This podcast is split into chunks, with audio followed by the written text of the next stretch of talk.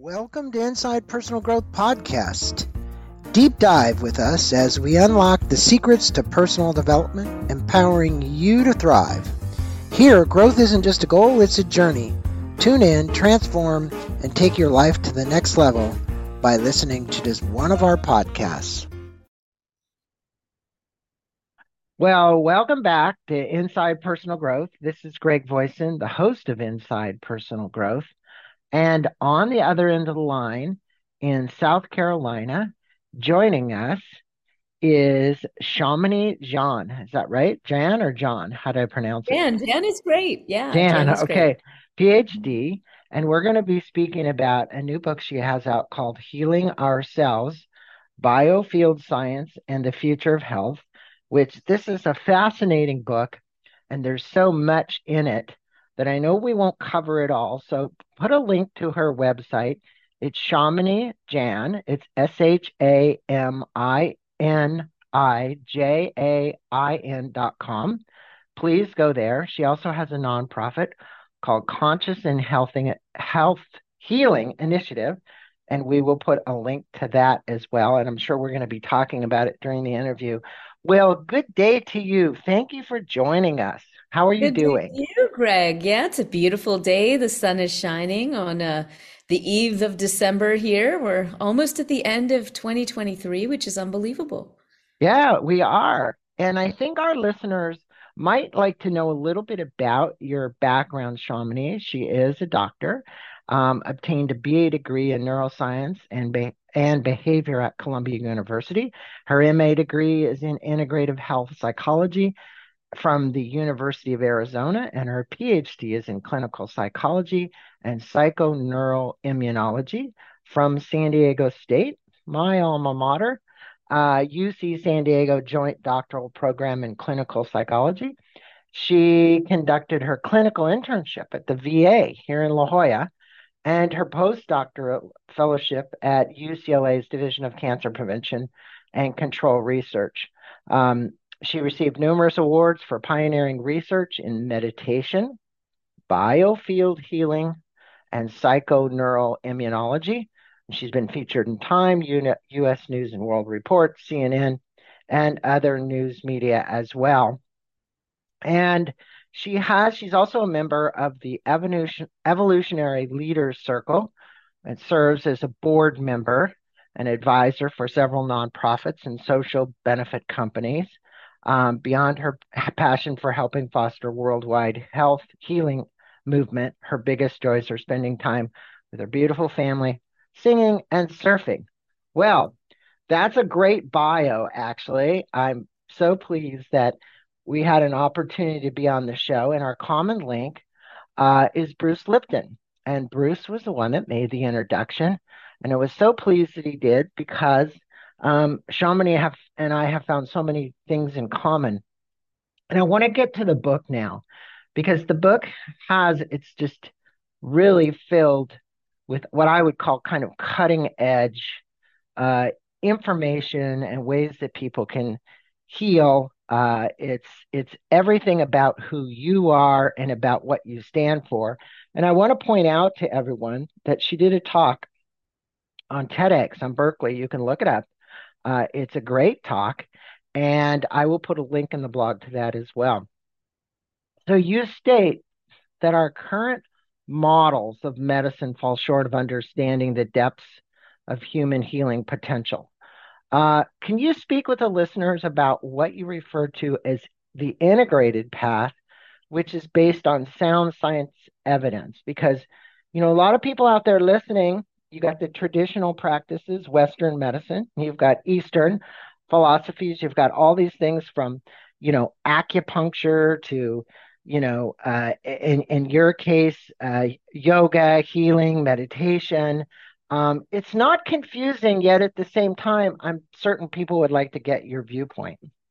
Yeah, absolutely. It's such an important question for our times because, Greg, as you know, we have all been sort of plagued with this idea that it's one or the other, this either or thinking, and that comes out in, in many different dimensions, but particularly health, where we've been taught for a long time that you know, disease is outside of us. It's something we can't control. We have to seek medicine outside of us. And sometimes that is true. I mean, that's why we developed antibiotics. They save lives, and that's all really important. But sometimes people have this idea that if I practice yoga or meditation or acupuncture or I go see an energy healer, that's alternative. And that's not really true either. It's really dependent on our focus. So when we start understanding, and this is what medicine is evolving to, thank goodness, what we call whole person health that integrates our understanding of the physical body and all the beautiful precision medicine that we can use to help support the physical body, whether it's with supplements, whether it's with certain drugs, surgeries, you know, sometimes these things are necessary, but they're not the only thing. And as it turns out, when we work with our minds and our emotions and even our energy, our psyche, this is the psyche part of psychoneuroimmunology. These are really, really powerful ways that we can heal ourselves. So it's really both are true. What we're looking at now with whole person health is that we are the healing agents.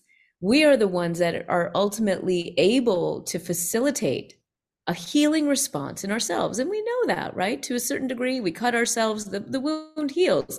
You know we we have a trauma we do our work inner work we can help heal that trauma. So we we know this on some sort of intuitive level. The fallacy has been that we'd have to choose and we don't. So an integrative model of health means one where we take the wisdom from all these ancient global traditions of medicine because that's what they were and are right Tibetan medicine, Ayurveda, Chinese medicine, African medicine, native medicine, they were practicing whole person health from the very beginning. They knew that our environment, our emotions, our diet, our movement were all powerful, you know, we're all very powerful in facilitating a healing process.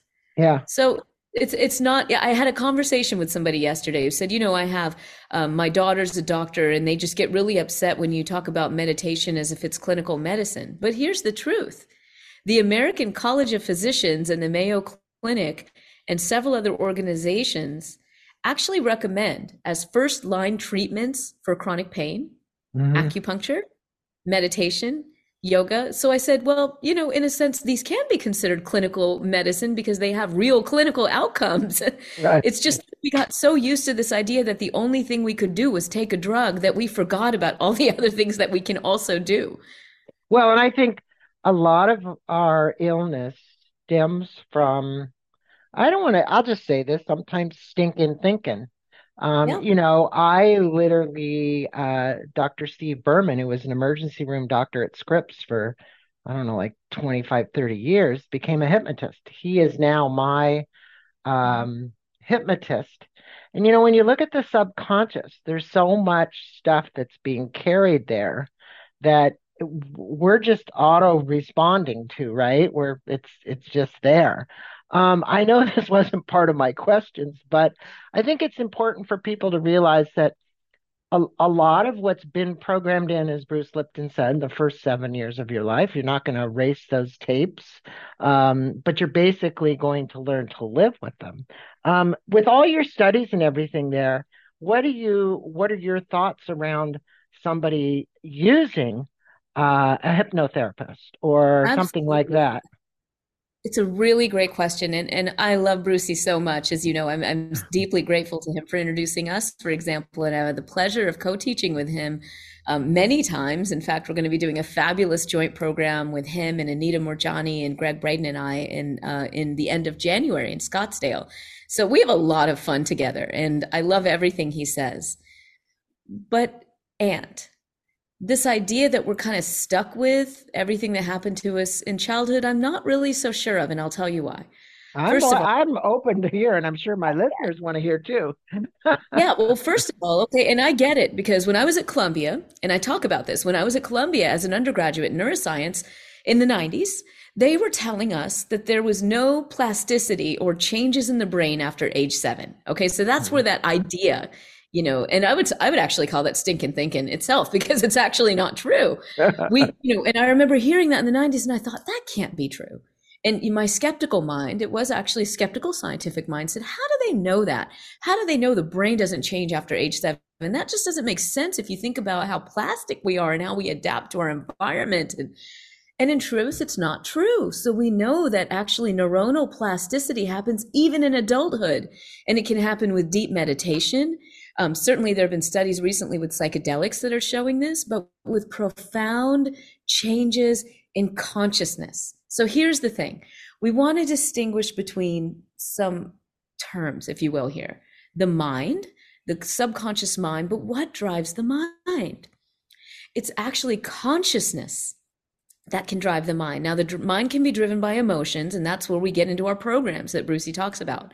If we get stuck in our traumas and we have those repetitive emotions that drive repetitive kind of a groove of thinking, then we may feel stuck. But the truth is, we can interrupt that pattern.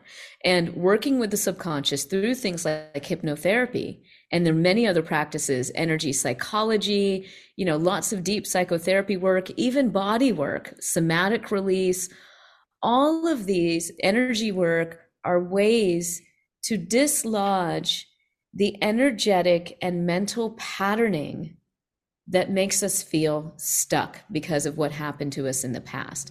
But the data from psychoneuroimmunology actually shows us that we can rewire our brain. And if we can rewire our brain, that means we also rewire our body because, as you know, our cells are literally dying and being reborn every moment. It's incredible. We're constantly in a state of renewal. All it takes is a shift of consciousness that can then shift the mind to expand and see more than the narrow filter of our trauma.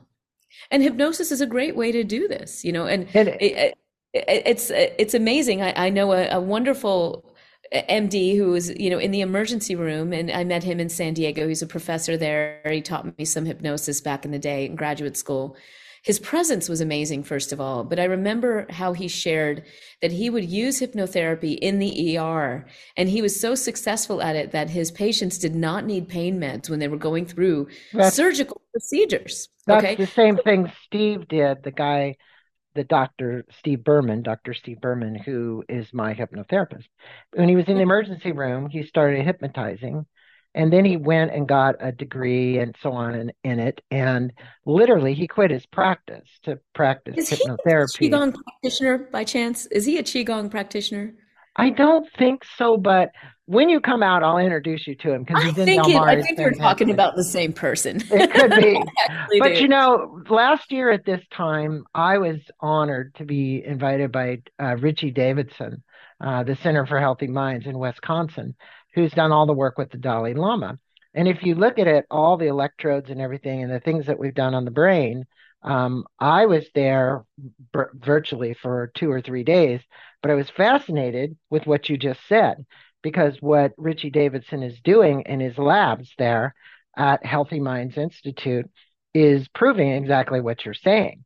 And I think for all my listeners, that's important to note is that your brain and um, uh, uh, Dr. Kennedy in Switzerland has been doing a ton of work on this as well. So, you know, in your um, talk at Berkeley that you did for TEDx, you spoke about COVID 19, the great pause. You actually mentioned it in the book as well. Um, the fact that we're all reflecting about how we're living our lives now, which I think it, it from if anything great happened from it is the fact that we're all kind of rebooted um, we're looking at the way we we work. We're changing the way we work. We're looking at our lifestyles. We're trying to lead healthier lifestyles, which integrates, in my mind, into body, mind, and spirit. How can we better heal what we would refer to as our fractured selves, as you state in the book? You use the term fractured selves. Um, actually, I think that's the first time I heard it. Mm. Yeah, well, there are a lot of ways that we can think about this. In the psychology realm, a lot of when we talk about fractured selves, sometimes people refer to that as parts work, you know, in internal family systems. And also on the psychological level, It's about taking all these different aspects of ourselves, facets, some people call them archetypes, you know, and bringing those together so that we can become whole. So that means there's a place for my inner child, there's a place for my inner witch, there's a place for my divine masculine, there's a place for my divine feminine, and I can bring those together to create the wholeness of my psyche and feel very free. But there's another way to explore this, and this is what I say is the best kept secret about health, longevity, and a sense of peace and well being. And it's really what I focused on, as you know, in my book and in the TEDx talk. And it's something that honestly scientists haven't really talked about very much. It's almost been considered taboo, which is really interesting. And that's what we kind of collectively refer to as our energy, right? What we in science call the biofield. Mm-hmm. So when we talk about integrating, part of the issue here, Greg, is that we've been so focused on just the mind and thinking that we forgot about the importance of bringing our mind together with our energy. So, this is about coming into our bodies and feeling the sensations in our bodies, the subtle sensations in our bodies. We have, you know, meditation practices that do this. But even more than that, really tapping into subtle awareness of energy and the biofield. Honestly, I feel like scientifically, we've really left a lot of healing on the table because we haven't explored this dimension of our human capacities um, scientifically, and nor have we been broadly teaching it. There are many wonderful teachers that are teaching about healing and the role of energy and energy medicine. And a lot of my work over the last several decades has been to uncover this scientifically. And so, as you know, I talk about my research at randomized controlled trials looking at energy healing to relieve fatigue in breast cancer survivors, to reduce trauma in active duty military. There are so many studies now showing that when we work with our energy, whether by ourselves using things like energy psychology practices or Tai Chi, Qigong, pranayama, which is breath work, literally means life force extension, right? We're working with energy in this way. It's incredible how fulfilling it can be. And it unites the mind. So when we talk about reintegrating, when we start paying attention to our energy, it's almost, you know, we can joke about using the force, but really that's what it is. It's like we're becoming aware of the force. That can shift our relationships. It can help us not feel drained when we're in a social situation. You know, sometimes people walk out of a room feeling drained and they don't know why. Well, guess what? As we develop our subtle awareness and our sense of energy, we can prevent that from happening because we understand what's happening from an energy dynamic point of view. We can tap into the energy behind our emotions sometimes quicker than the mind can respond because the mind will tend to react, right? So that's the issue in ancient times, it was said that these things really go together because the mind was considered to be like a lame rider, like, and the vital energy or this, you know, subtle energy, vital energy was considered a blind horse. So that is, if you just have unbridled energy that's sort of going all over the place, you know, you may feel really strong, but your energy gets dissipated really quickly. Right. Mm. You're not uniting it with your mind. Well, that also brings me to the fact of what you're speaking about, and for our listeners as well. You know, whether you're using color, light, sound to create this vibratory attunement, um, or in your case, Tai Chi or yoga or any of these other things. In essence, let's talk a second about the spiritual side, because yeah. all of these are related to you getting connected to a higher source, whatever it. For my listeners, look, we have all kinds of listeners out there. I had a comment the other day from a lady was talking about the Kabbalah, and somebody wrote into me and said, "How did you get my email address? I only believe there is one God, and this is what happens." And I was like, "Okay, well, you don't have to listen to the podcast, but uh, kind of thing." But my point is, is that um, there's so many paths up the mountain yes. to to reach the point of your attunement with the one right with this source and power and i don't want to leave out the spiritual side because i think it's a very important oh it's element. essential all roads yeah. lead to the power of the spirit for healing and yeah. as you said there's so many ways that we call it you know when i've studied healers from christian traditions from modern traditions ancient traditions they all say the same thing first of all i'm not doing the healing i'm a conduit for right. whether they call it universal life energy soul spirit god to open the person to their divine source whatever right. that is. So this uniting of the mind with the energy literally opens the door for the spiritual force, if you'd like to call it that, to realign the body, mind, spirit and facilitate right. healing all the way to ourselves. So that's what we call whole person health. And what we have neglected in medicine and almost eschewed as if it wasn't really part of medicine was the role of the spirit in healing. Exactly. Exactly. When you get right to the core of all these practices, they weren't just longevity practices or performance practices, they're spiritual practices. They exist in every culture. You know, the flavors yeah. may be different, but you know, we can include prayer in this because it's a way of getting quiet. It's a way of realigning our energy. It's a way of practicing surrender, releasing the egoic mind. All of these are essential for opening the spiritual dimensions to healing. And as you know, that can be very powerful. My dear friend Anita Moorjani has written a beautiful book, which many people may be familiar with, called Dying to Be Me, where she was literally on her deathbed of stage four cancer. The doctors telling her family members that she would not live through the night. She had a profound out of body experience, near death experience, came back into her body and within a week or two, all of her tumors were gone. And she yeah. continues to live in remission 10 years later and plus. So the power well, I know, I know this the... is tremendous, and we barely understand it scientifically, but it is incredibly powerful. Well, it goes back a ways, but my eldest son uh, contracted chronic myelogenous leukemia, and this goes back 20 uh, some plus years ago. And I was reading a book on spontaneous remission. Obviously, as a parent, you're trying anything um, because um, the doctors were saying, well, we could uh, radiate you basically, you know, at that time. There weren't a lot of different things. But then this drug came along, which we're very happy for. But at the same time, his spiritual practice and his eating habits changed. He became vegan. He changed all kinds of things. He was 21 at the time. He's now 41.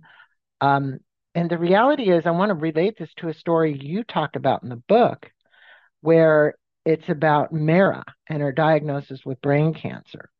Um, and I thought it was a really compelling story. If you could relate the story to our listeners, because it's so foundational to what we can uh, often heal our own bodies, right? Just like what you're talking about. And it's a, it was a great story in the book the role of the biofield, what we've been calling the biofield, which I'll unpack for anyone who hasn't heard that term because it's relatively new by scientists. We need to understand the role of the biofield in cases like Mira's. The biofield is defined as fields of energy and information that guide our health. That's the simple definition. And the more scientific definition is a massless field, not necessarily electromagnetic, that guides the homeodynamic functioning of a living organism. So those are the fancy words that you know the scientists like to use. Biofield was coined as a term at a National Institutes of Health meeting in the 1990s. It's relevant because when we understand stories like Mira, so Mira is a is I heard about Mira from her father at a dinner party in San Diego. And this fellow had no idea what I did at the time. We were just at an Indian dinner party and all of a sudden, for no reason at all, right, for synchronicity reasons, he sat me down at the dinner table and proceeded to tell me the story about his daughter, not having any idea what I did, which was that at age two, she developed a brain tumor. No family history, nothing. It was very unexpected. They had brought her into the doctor because she kept vomiting. They thought she had a virus, and then they discovered she had a brain tumor, and that was the reason for her vomiting. Of course, like any parents would, they went and opted for the best of care. They went for surgery and radiation right away because that was what was recommended. The radiation caused some developmental delays, but the tumor was removed, so it seemed, and so um, they were very grateful. Unfortunately, several months later, the tumor came back, but this time in an area where the doctor said it's going to be really tenuous if we try to operate here. It's possible she would also have more developmental delays that would be very significant. Um, and here she's only two years old. And they were kind of like, you know, the doctor said, We're not sure what to tell you um, because it's very possible, you know, that uh, the surgery may not be successful and the radiation will cause all these delays. So they were looking for options. And a friend of theirs at the time said, Listen, I know this sounds crazy, but I know a healer in Tel Aviv and her story is remarkable. You know, I talk about it more in the book. I do want people to know because I get this question a lot afterward. This particular healer that I'm talking about is no longer with us. Um, she has now passed on. The healer was actually a Holocaust survivor herself. Um, as a young baby, um, found actually at a concentration camp. It's a whole other story, but um, they decided to try to work with this healer who was in Tel Aviv. They're in San Diego and the healer says to them, Look, let me explain to you what's going on. Mira's healing is going to be up to Mira, it's going to be up to her high self. What I'm going to do is help connect with her soul to soul and work with her energetically. And if Mira's higher self wants this tumor to be removed, then it will happen. I cannot force this. She also gave them advice on how to keep a healthy home environment you know things that they could do you know nutrition wise and emotionally to just sort of keep mira's spirits in a good place and that's all really important too for the healing process mm-hmm.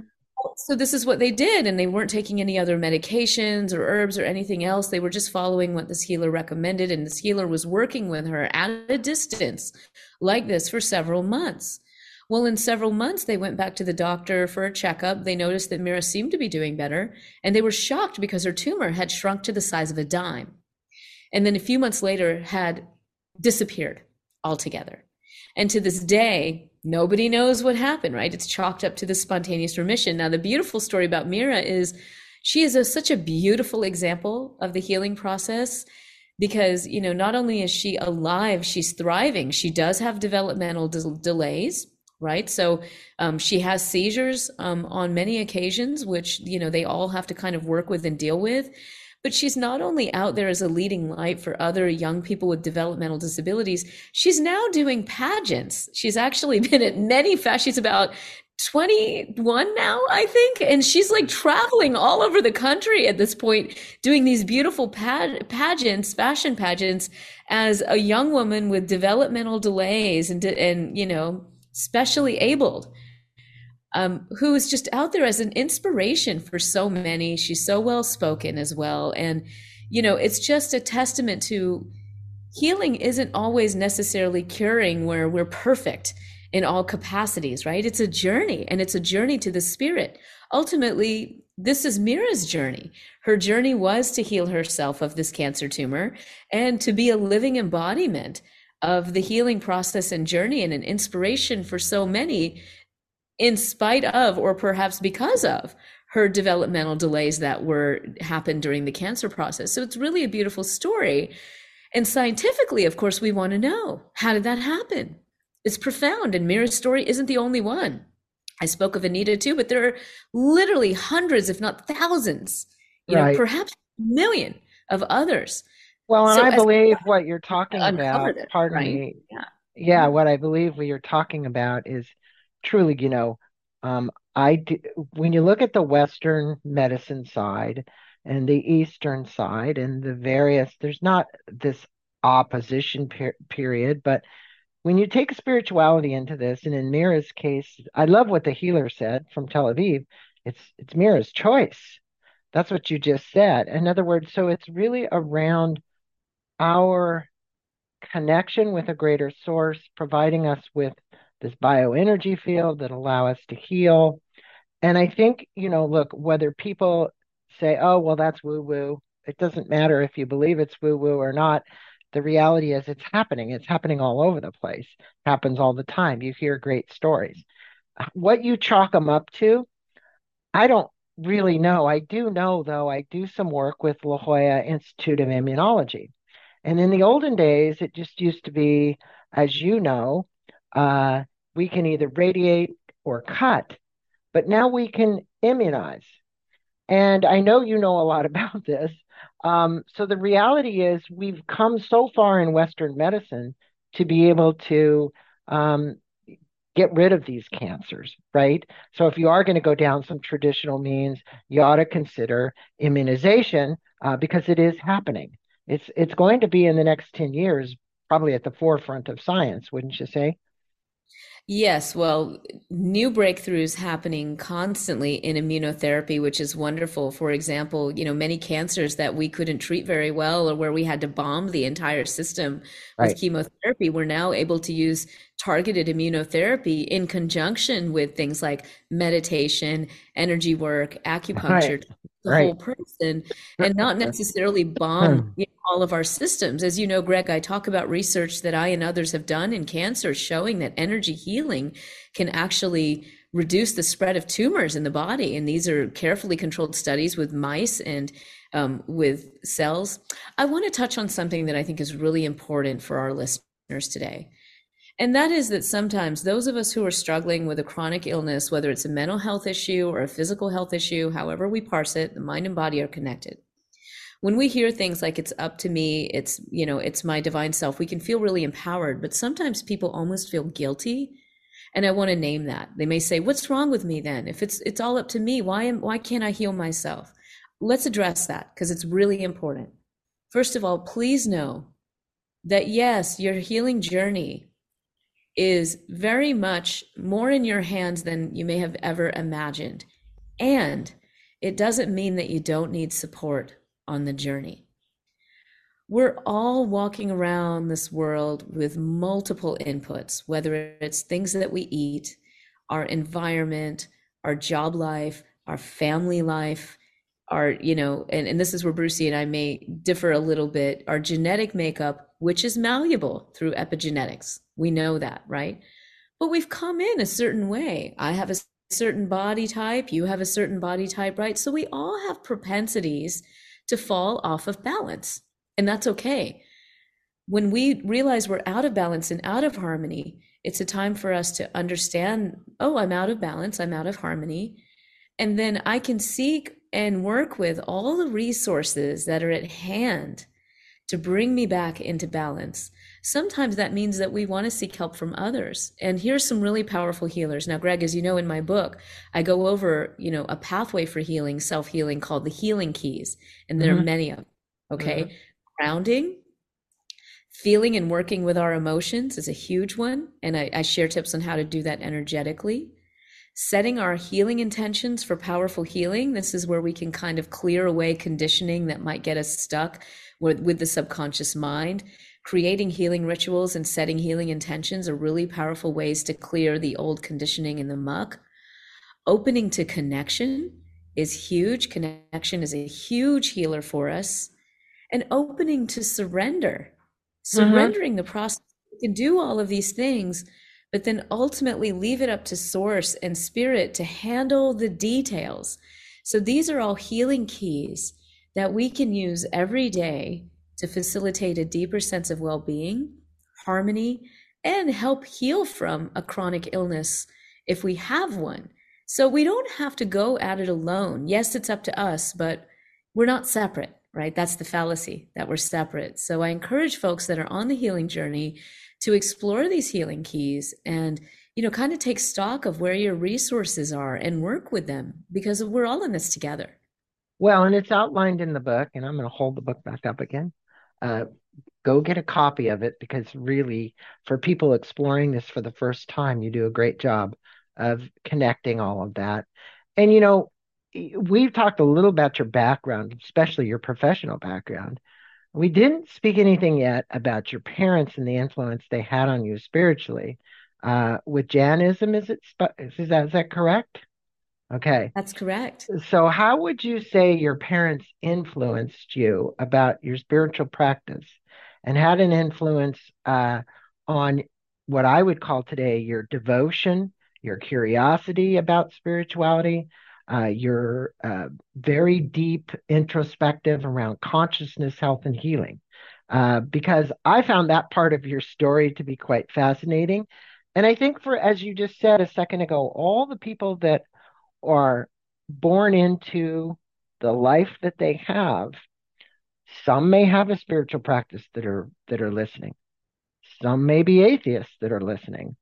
Um, we don't know out of the thousands of people to listen to, but I think what we should make a point about is most people who have a spiritual practice and have a community and have a sort a, a, a source for support end up being better off than those that don't. Period. End of Well, statement. this is a really important point that you're making because again, there are so many paths that lead us back to ourselves. Even those who consider ourselves atheist, okay? Some people would call Jainism an atheistic religion if there's such a Yeah. thing, or some people will call it a philosophy. Why? Because we believe the divine is within us. And so Jains typically don't quote pray to gods outside of ourselves. We understand that God is within us. So in that way, it's similar to Buddhism. Um, and there are some differences for me, I feel extremely blessed to have been born into the spiritual tradition of Jainism. I consider it my spiritual home, although I do teach a lot of mantra and I have a deep reverence for the divine feminine. So, you know, I do give reverence to the divine feminine. I teach mantra work as a way to access the divine um, through vibration and sonic vibration. And that has all been informed by my spiritual heritage in Jainism too, because we also chant mantra, right? It's it's really all about the intention. But my family, you know, um, and just my parents as a living embodiment as best as they can, right? Of all of us are human, of Jain principles have had a profound influence on me. I grew up here in the deep south um, growing up in a Jain tradition where ahimsa or nonviolence is our biggest tenet. That's what Jains are mostly known for, a huge influence on Mahatma Gandhi and then later Martin Luther King and others, right? Um, Jainism was.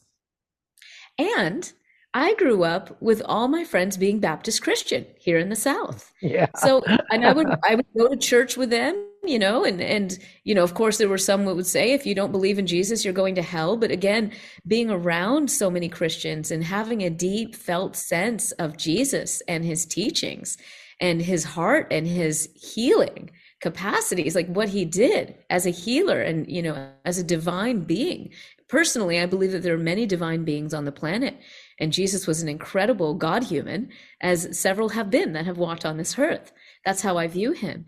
Um, it's so wonderful when we can celebrate these spiritual traditions and not feel like we have to be right or own them. And even for those of us who may be atheist, if we have reverence for nature, if we have reverence for each other, if we recognize that we're Right. all part of the fabric for this universe, this is what we're after in the healing process because this is the key. We started talking about mind. Our mind, by our conditioned experiences, is limited. So, however, we frame coming into what I call that big C consciousness that I talk about in my book, however, we understand that, that's the key because it brings us tremendous peace, a sense of connection, and an opening to possibilities to create the lives that we want and that we want to see in the world.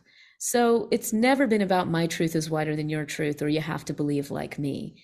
It's Mhm. all about reverence for life, including and beyond human life, this great earth that we've been privileged to steward as human beings, the animal kingdom, the rock kingdom, the mineral kingdom, the plant kingdom you know, from a Shakti perspective, or seeing everything as teeming with life energy, again, if we choose that path, then connecting life force to life force um, is such a powerful way to open ourselves to healing possibility. Well, it it is, as you say, you know, your parents had a great influence on you, and I'm so grateful uh, that you continued this practice because without that practice, if you look at all the twists and turns in your life to go get your degrees, to study study with all these great people, the psychoneuroimmunology, you know, the you are really kind of a light force that's out there spreading this message. And I just want to thank you for that because we need more of it. Now, uh, one of the things you talk about is your experience with Reiki, but this also goes into the role, and I want to ask you a question of consciousness and spirituality in healing. Um, and it's hard not to wonder, as you say in the book, whether it's just science or placebo effect. right? And you explain this placebo effect for listeners, and I'd like for you to explain it and discuss the HEAL, H E A L, which is Holistic Elements Activating Life Force. Um, I don't know if that acronym is yours or if it's something it is. yes somewhere. it is. Believe me there are many scientists that wouldn't like life force right? So that's definitely my own acronym. Yeah. So so i think for our listeners you were just talking about consciousness the big c right? And i think this is a great way to get there because you know you talked about you know the chakra and and uh, reiki and the energy connections that are made but all of that's leading to a higher level of consciousness and a higher level of spirituality. Let's face it, these are all interconnected. Um, That's right. But I loved your th- thing that you talked about around the placebo effect. Uh, and I think for our listeners, it'd be interesting because, you know, obviously most of them know what a placebo is, but go ahead and explain it and explain your acronym. Well, again, part of the issue is that we've been trying to explore and explain placebo with the mind only, and it doesn't work. And here's what we know in a nutshell. As you know, deep, I go into this deeply into the book, but we we see placebo effects with physical medicine, with surgery, with acupuncture, with many things, even down to neural firing levels in Parkinson's disease. So what is going on?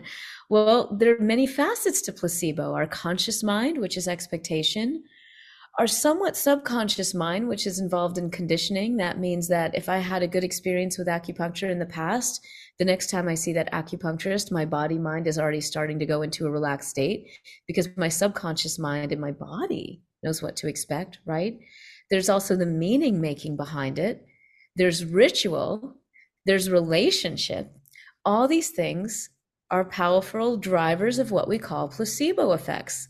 But since they occur in everything, it, what is it telling us? Again, you know, as Joe likes to say, Joe Dispenza, I am the placebo. Well, yes, you are.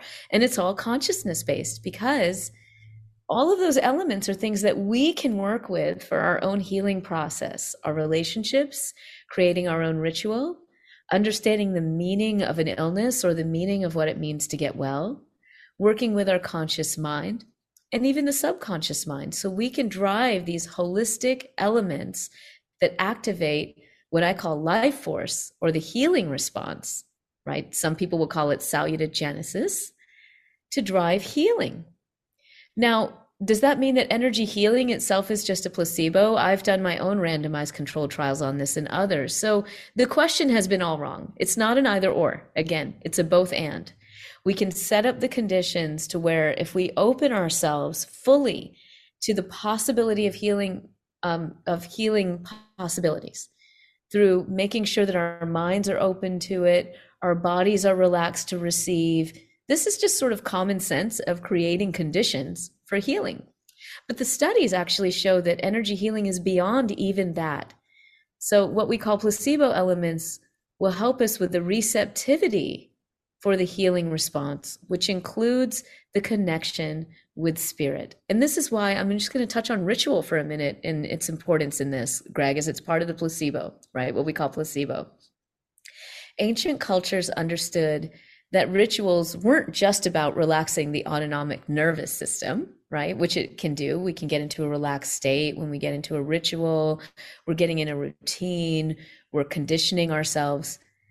But really, on the spiritual level, we're opening to spirit we're calling in our ancestors to guide in the healing. And Greg, for those who are on social media, I want to invite people to get on um, my Instagram or Facebook, Dr. Shamini Jain page, and look at this post that I just posted. As you, as I, I know we haven't talked about, as part of my nonprofit, we're doing a documentary on healing, showing the very real effects. And we were right. recently um, interviewing a curandera, um, a wonderful curandera who's actually based in San Diego um, and just for fun, she actually did a limpia or a cleansing with me.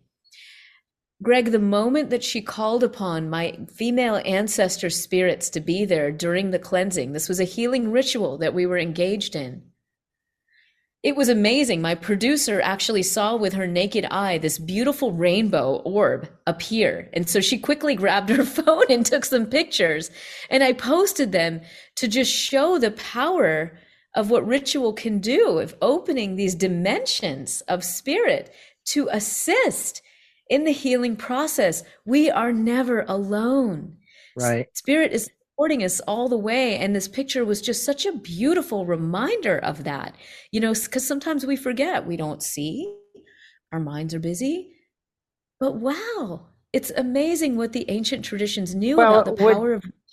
Would you say that ritual is opening up the field forces? In other words, so in yes. other words, it's like exactly. Um, you know, my my wife is the head of an order called Builders of the Adytum, which is based in Los Angeles and they use color, light, sound, Kabbalah, a lot of different things. But my point is, it's all around healing, uh, yes. uh, praying for the healing of the world, the, all of those kind of things. So they do a lot of ritual work, right?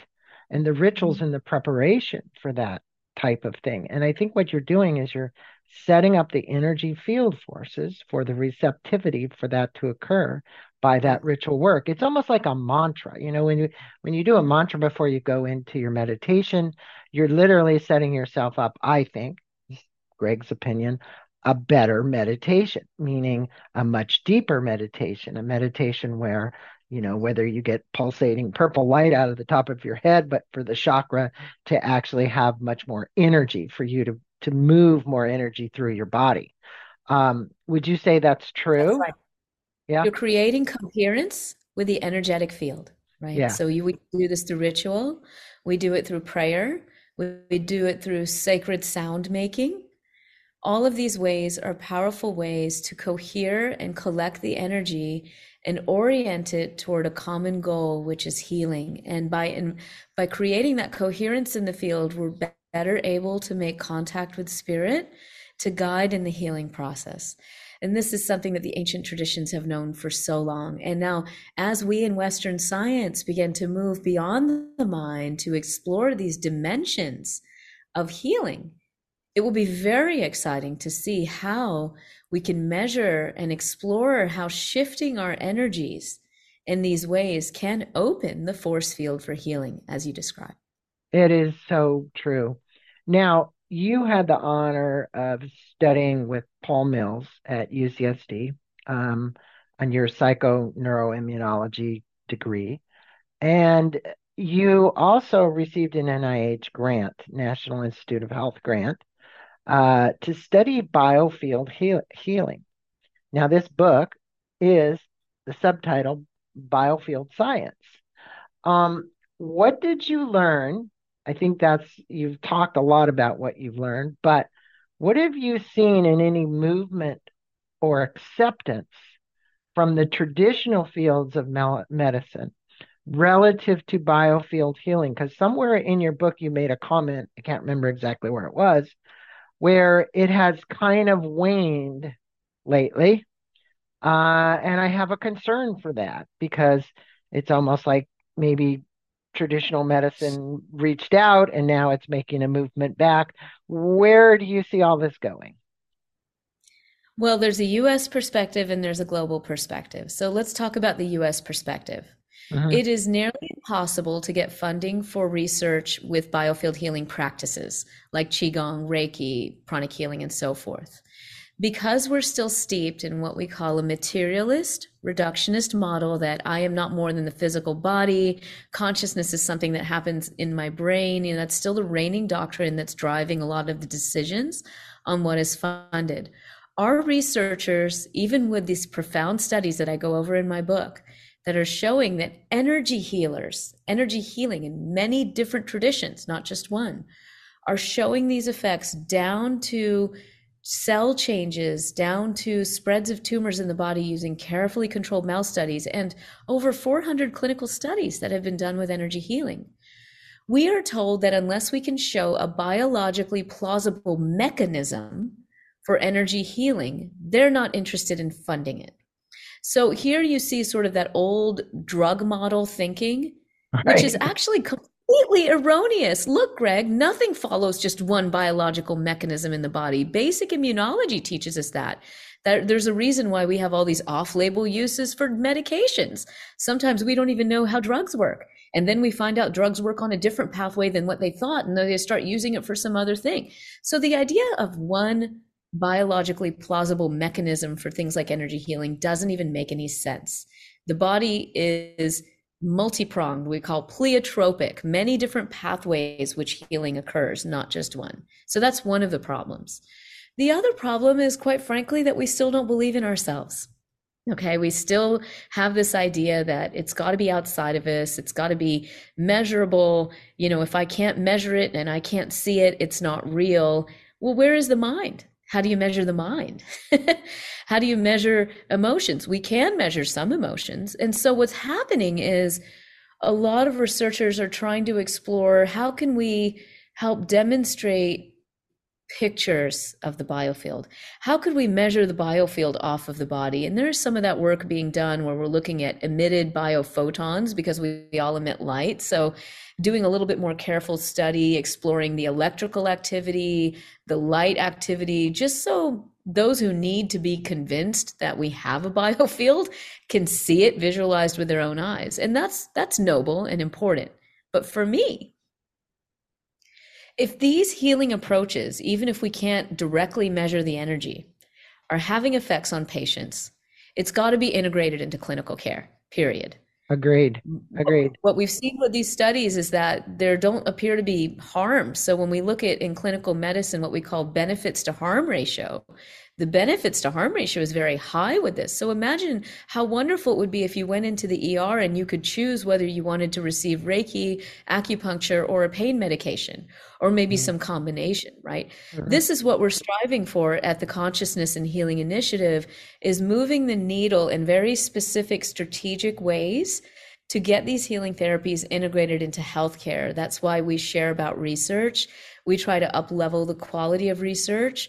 We are sharing and, and in production on a wonderful documentary that's sharing real healing stories, interviews with healers and scientists, because we need to get this knowledge out there more broadly for the community. So if the community is wondering, well, what can I do? Guys, you are everything because yeah. nothing happens without public demand the more you demand these practices and the more you can share the evidence and we have lots of resources for you to share evidence at our website www.chi.is chi.is is our nonprofit website. Share this with your doctor share this with you know your fellow physician friends. Let them know that there's really a there there with the evidence. And and my book which has over 600 peer reviewed published references well, is a we'll good start We'll put a yeah. link to we'll put a link for our listeners as well, and they can support that. And also the documentary. I know that you still have to complete it. So for all those listening that are interested, reach out there, get in touch with Shamini. Uh, because this documentary is going to be groundbreaking. I had a question for you. You said you're going in late January uh, to Arizona uh, with a group of your fellow healers. And uh, uh, are you? I'm just curious because Steve Berman, the guy I mentioned, who's the hypnotherapist, is working directly with Dr. Raymond Weil. Um, are you involved with him in this as well? Because it seems like there's a whole integrative medicine uh, practice that's it's happening. Great. Yeah. Yes, and it's great. And we may interview him for the documentary. Certainly, we've interviewed other incredible leaders in the integrative healing space. Dr. Mimi Guarneri, who you may know in San Diego, founder of yeah. integrative medicine and um, and many other integrative doctors are being interviewed for this documentary so they can share what whole person health looks like um, we're interviewing their patients as well so we can also inspire people to know that there really are docs out there getting this done doing this work and it's tremendous we want to make it the standard of care and I and I want to make a note here, um, and this isn't a negative note; it's just a fact. Um, our system today, for everyone listening, um, is designed, especially the insurance carriers, um, to wait for people to get sick. Um, they're not doing as much. Uh, you're seeing some advancement in it, but not near what we'd like to see um, for really alternative care and allowing you to pay for acupuncture or Reiki or any of these other things because people, let's face it, our insurance system is a big thing that's a cog in the wheel that literally is saying, hey, this is how doctors get paid. This is how hospitals get paid. This is how the system actually works. And the system is broken. Okay. Um, yeah. And it needs to be reworked. Okay. Um, and it needs to be reworked. And we need to start paying for the things you're talking about uh, because it will help people heal. Because somewhere along the line, somebody has to get paid, and we don't need more drug manufacturers, pardon me, um, making erroneous kind of drugs. It's great to make great drugs that do great things, um, mm-hmm. but we have so many of them out there. So, as we end this podcast, what I'd like you to do is kind of sum up if someone's listening out there and they're looking to kind of realize the full potential of their healing and they're saying, boy, you guys have talked about a lot. You've talked about Reiki, you've talked about meditation, you've talked about yoga, you've talked about the energy biofield, you've talked about all these things. And I wouldn't say they're confused. They're saying, I've heard much of this, but now how do I integrate this into kind of my own life to make a shift? And where would I start? I mean, yeah, you can start by reading the book, but then there's got to be some action taken afterwards. In your estimation, how do they find places to go to do that? I know you have all the references in here. Um, would it be your website? Yeah, here is the beauty of it. Um, first of all, the last part of the book, The Healing Keys, will give you a step by step process for self healing every day. Very, very simple practices and exercises there. You know, again, grounding, working with emotions energetically, um, setting healing rituals and intentions, opening to connection, and surrendering are fundamental pillars of uh, practices that you can do every day.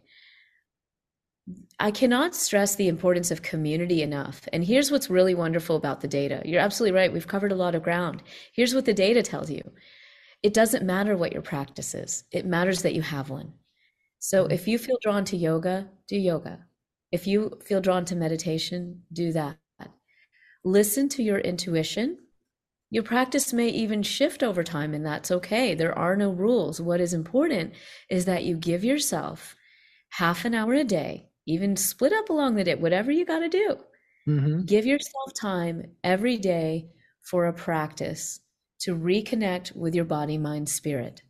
And that can also mean being in nature. There are so many ways, and all you have to do is choose one that you enjoy.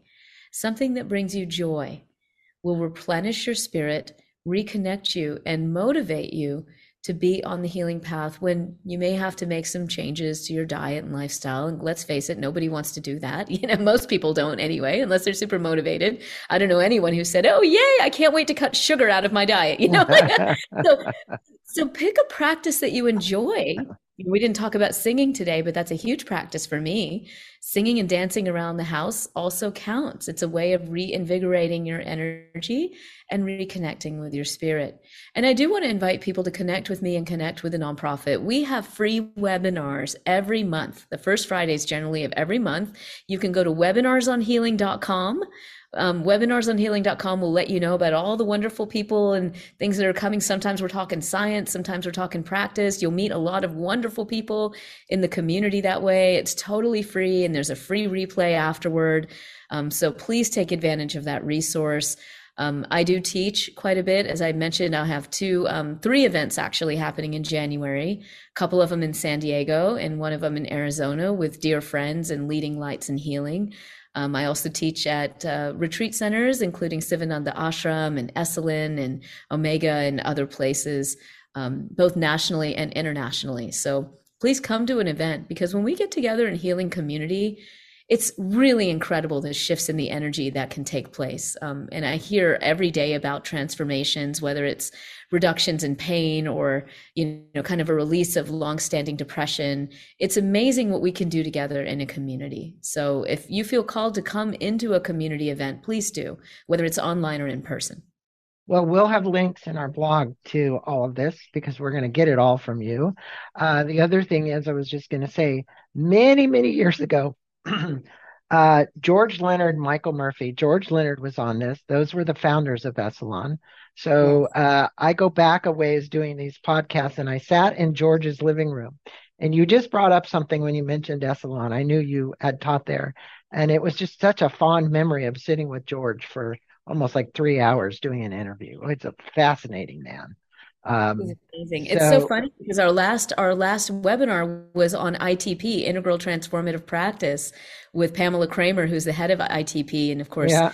that's George. You know, George Leonard. and, That's George Leonard's work. So how wonderful that you brought him up because he's very much in our orbit these days. well, the ITP is. I did a class that he asked me to go to, and I'd never got involved with it after that one uh, event I did. Um, I, I think it was in San Rafael. It actually was San Rafael, and the reality was I felt so fantastic after that combination of practices in a row. I mean, it is just you know the way that ITP is set up. And for those of you who are uh, interested, there's a website for ITP, and we'll put it in the link to this blog as well uh, if you want to get involved in that.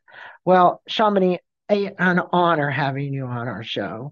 Uh, definitely bringing um, some valuable, um, what I want to say, information about where medicine is going, but more importantly, about how we play that role. And I want to en- emphasize to my listeners if you don't invest in yourself, no one else is.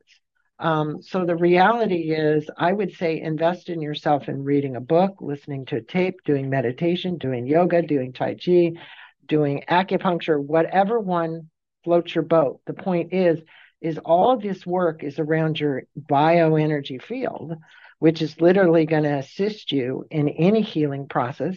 And it's going to most likely help you live longer uh, and live more healthy uh, and live into a point where you can continue to contribute to our world in a positive way. And I want to thank you for doing that. Namaste to you for you, you, being thank here you, with our listeners today. Such an honor to be with you and with all the listeners today. I'm wishing everyone well on the healing journey. Um, please be in touch as you'd like. And just, Greg, thank you so much for your heart, your light, and your wisdom and your company today. I really had fun. Thank you. Thank you for listening to this podcast on Inside Personal Growth. We appreciate your support. And for more information about new podcasts, please go to InsidePersonalGrowth.com or any of your favorite channels to listen to our podcast. Thanks again and have a wonderful day.